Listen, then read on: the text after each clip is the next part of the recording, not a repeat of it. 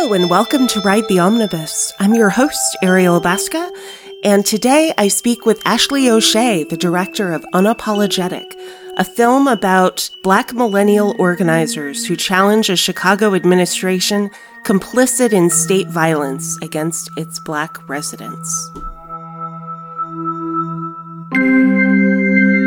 I'm so delighted to welcome you to the show. Firstly, because I think you made a stupendous documentary. Thank you. Really, truly, it's such a wonderful depiction of Chicago.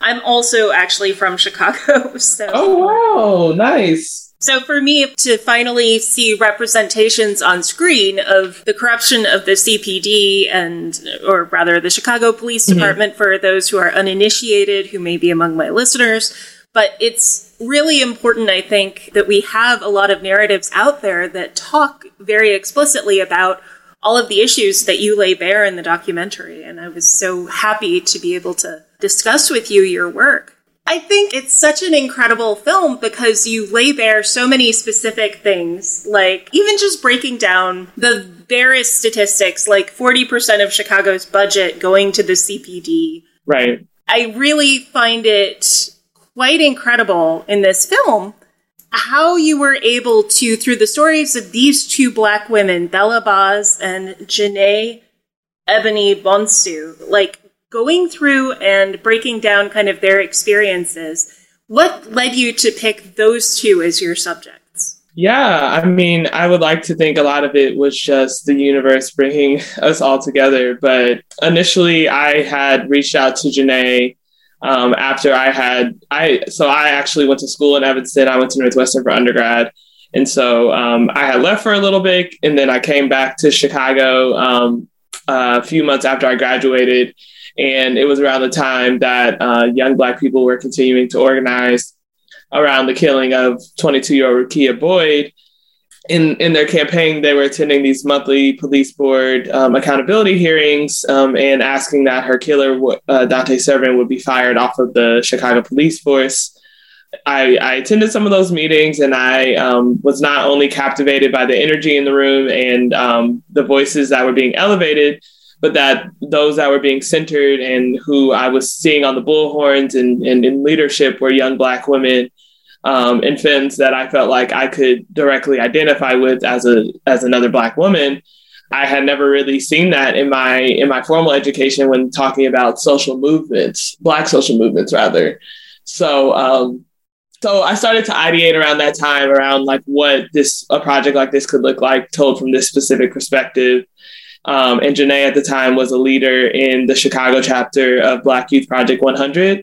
And so um, I reached out to her, and she was really she was down from the beginning. Um, I think initially I had the project was scaled way down, so it I at the time she of course didn't know it was going to be four and a half years of her life.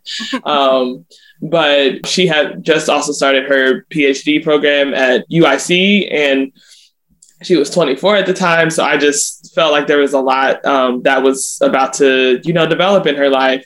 Um, and so as I was following her, um, shortly after I, I met Bella after um, her performance at the Chicago Police Headquarters, in front of Chicago Police Headquarters. Um, and this was at a time when I was moving towards expanding the film just because of everything that had happened that that fall with Laquan McDonald and with the police superintendent. I just felt like this was a hallmark moment for the city that needed to be documented in something longer than a short film. I had been talking to other women leaders in the movement, and that's when I came across Bella. Um, and you know, after you know experiencing the energy and amazingness of her um, performing, I then found out you know all these other layers about her being from the West Side and her family's long history in Chicago. Um, and so uh, after after that initial interview, I started to document more moments with her. You know, I think they just they were the two that kept rising to the top. Um, and as we were cutting the story together, um, they really played off of each other well. And and I wondered how much interaction the two of them had behind the yeah. scenes. They had a lot. Um, it was always it was funny because whenever we would like show rough cuts, people always ask that question, and we were like, they're often always like they're usually together in some form because there's so much coalition in Chicago that mm-hmm. if one campaign is happening, it's never just like BYP or Let Us Breathe or Assata's Daughters. It's usually a coalition. But we would always like joke because we were like, literally, they will never like whenever I would come with the camera, they would not be in the same room together. Um, so you know, we kind of had to let that one go and just like you know leave it up to us to explain afterwards that yes, they did they did know each other. Even like Bella, Janae actually suggested Bella as someone to follow um, when I was asking about other other possible subjects. So yes, they um, are familiar with each other and have both worked on multiple campaigns together. And and I felt like the way that you interweave their stories, it almost feels like they're in the same room together throughout the documentary as they're discussing yeah. a lot of these same ideas. I love how your film really centers on how black queer women have been at the forefront of all of these social movements really throughout American history, advocating for social change and social progress. And I wondered how you feel about the story of this going forward, how other people are going to be interpreting either the history of black queer women and mm-hmm. translating it into other different forms when it's not always black queer women who get to tell those stories. Yeah, I mean, I think that um, this is a this is us planting the seed, right? I think at the time in Chicago, even this concept of centering um, queer folks and trans folks and people that are further marginalized even within the black community itself that was like radical um, at the time where a lot of these organizations were insisting on it. Um, but even within the the five years that many of them have existed I, I think that there has been so so much expansive conversation around who our leaders are and how we need to expand um, our thoughts beyond just thinking there should be one sole leader for for a social movement, especially something that as big as the movement for Black lives that impacts Black communities in a lot of different ways. Um, it's important to have representation, um, not only gender and sexuality wise, but you know, class wise from different neighborhoods, um, different educational backgrounds.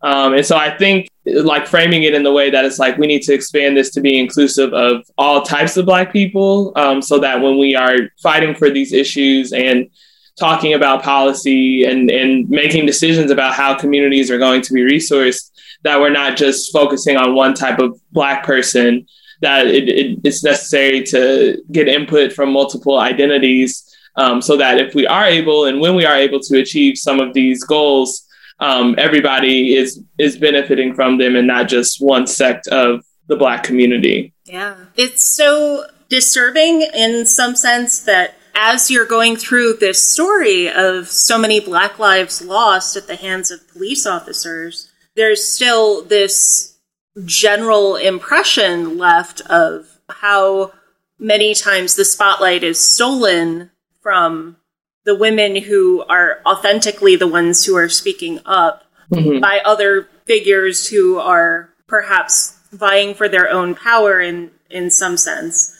in terms of the differential between how the stories of black men and black women are portrayed in the media as well, I thought it was very important that you raised that point that, or rather, Bella raises that point that Sandra mm-hmm. Bland and Rekia Boyd never received as much attention mm-hmm. as the black men who have been gunned down and murdered. Definitely. I just wondered for you if you had a voice in those conversations personally. I mean, I know you're behind the camera but how do you respond to those problems that you see mm-hmm. in the mm-hmm. community? Well, I just made an 86 minute film about it. I mean, I know, I know. That's no, I'm messing. I'm sorry. No, no, no. You're totally fine. Um, I think for me, um, yeah, this that was definitely there a gap that I was seeing um, even before I started making this film, and you know, I think Sandra Bland was like the first kind of name that started to circulate nationwide um, with the Say Her Name campaign um, to elevate the different police violence cases that that were happening against Black women and girls. I think the difficulty with it is that sometimes people think it's like one or the other. That we're that if we're saying like, okay, we need to focus on Black women killed by the police or Black trans folks killed by the police, that now we're excluding Black men when we've always fought for black men. That has never been, if you look at the history of, you know, with Trayvon Martin and Michael Brown, um, and even going as far back as like Emmett Till, like the people have it's been always the mothers. It's yeah, like mothers. black women will always and have always made space to fight for justice. But I think there's a misunderstanding or a thought that there's such a huge disparity between how many black men are killed by the police and versus black women or trans folks. You know, at the end of the film, there's like that screen that comes up that has all of the names of the of black women or trans folks that have been killed by the police nationwide since we started filming. And as you saw, it was like a lot of names. Um, and so it's really just about um, pulling those names into the already existing conversation because it goes back to my last point where it's just like we have to think about the multiple identities that are that exist within blackness. Um, and also you know black women aren't necessarily only experiencing um, police violence in the form of murder they're also experiencing it in the form of sexual assault oftentimes that is going reported and not not adjudicated. So i think it's really just trying to like talk people back from like okay we're not saying that there's no it's it's the same with any other thing when when you try to tell men it's not about them you know they mm-hmm. think all of a sudden that you're saying uh, it's only about us when really it's just like we need to be included in this conversation we are the ones usually taking care of your children or your homes um, or being your partners and also having to deal with the trauma of lots of black men that are part that are people's partners being killed by police so i think it's back to that just same inclusive conversation thinking about um, who all exist within the Black community and make sure we're centering, you know, we're centering justice for everyone as we go through this this movement. Yeah, and raising the level of awareness to make sure that it is a completely inclusive affair, but then also raising awareness about exactly how many institutions there are that are interconnected when Janae goes to the whiteboard and she's talking about how the healthcare system and child protective services and mm-hmm. all of these institutions that interact with one another when a black woman calls the police that image is so startling and so important i think for your audience members to get to to really see the interconnective tissue between all of the different facets of public life that are impacted by this deep-seated corruption within the police mm-hmm. department mm-hmm. And when you talk about all of these institutions as a whole, I, I just wonder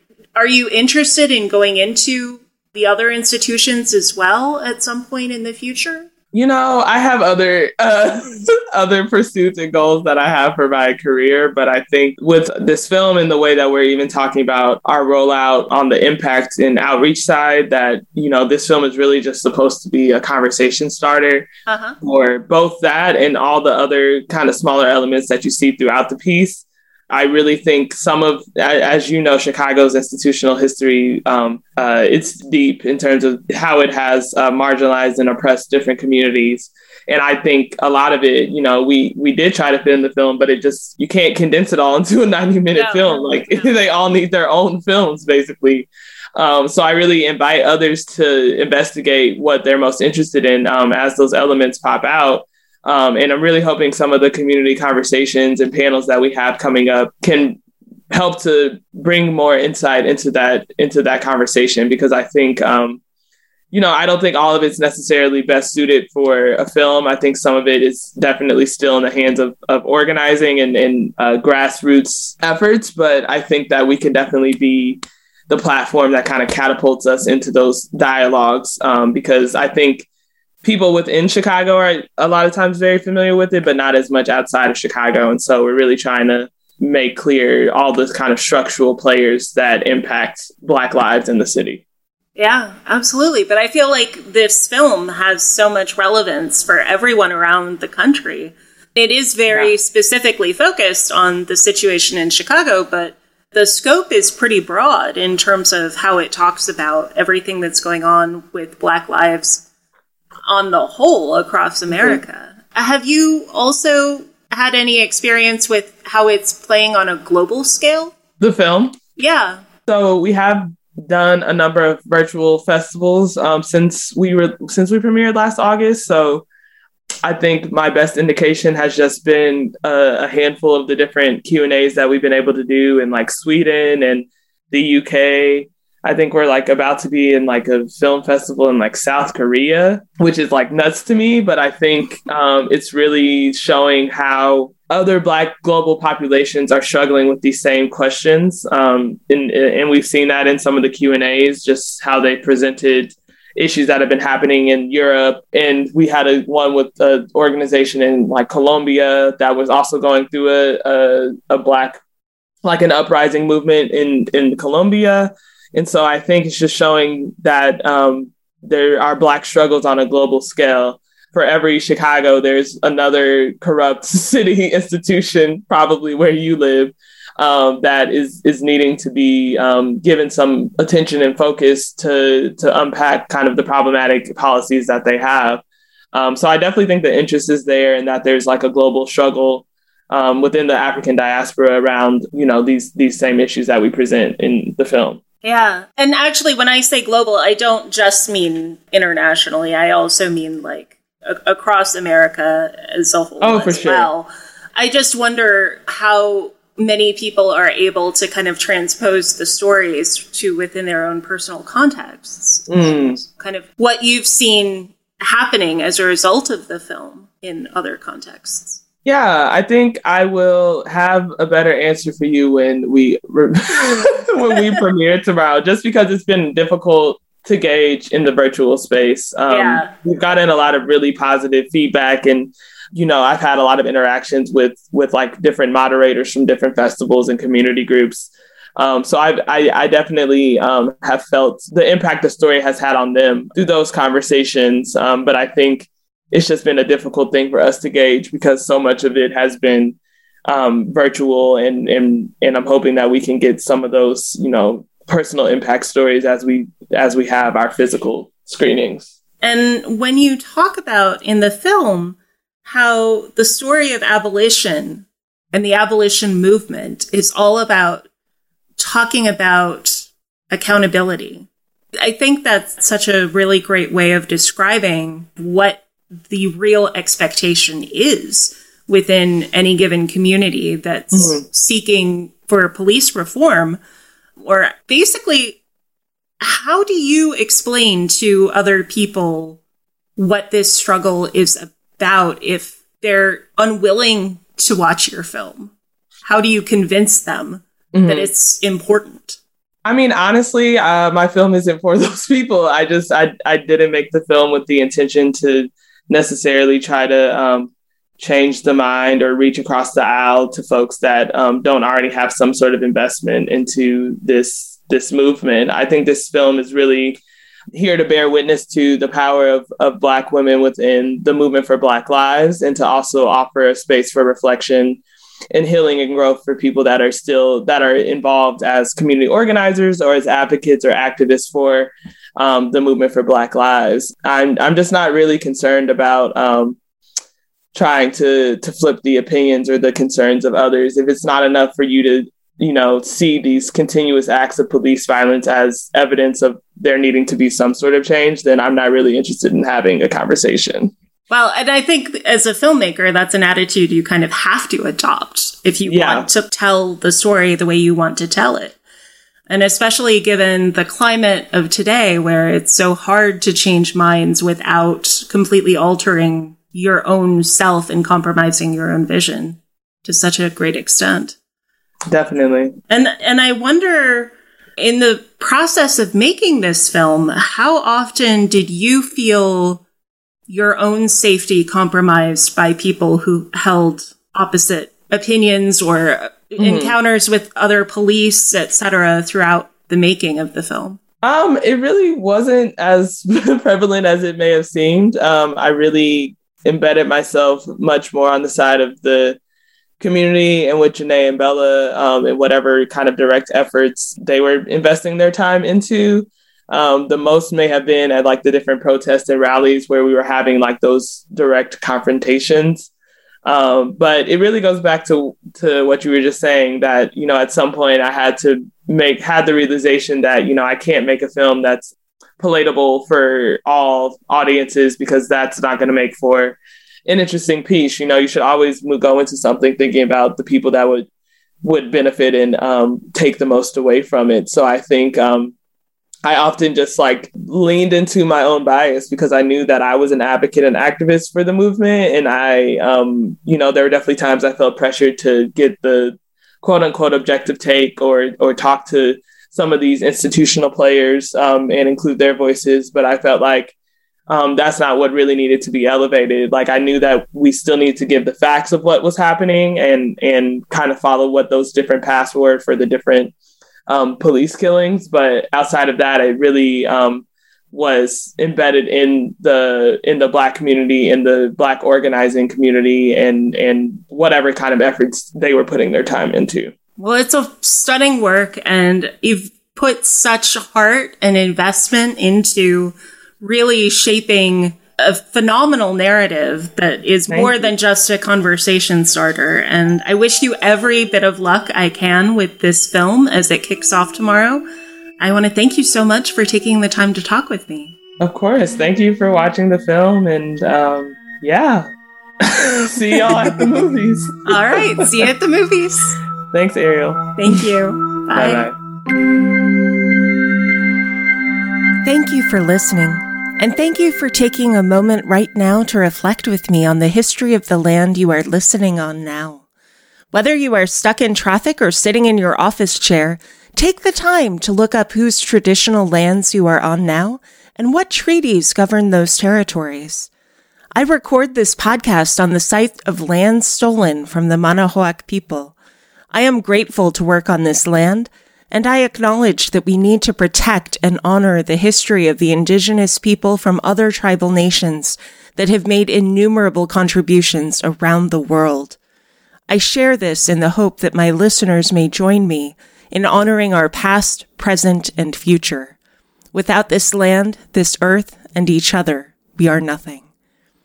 Before I go, please take 30 seconds now to leave us a five star review by clicking on support the show in the show notes. We don't want your money. We want your words.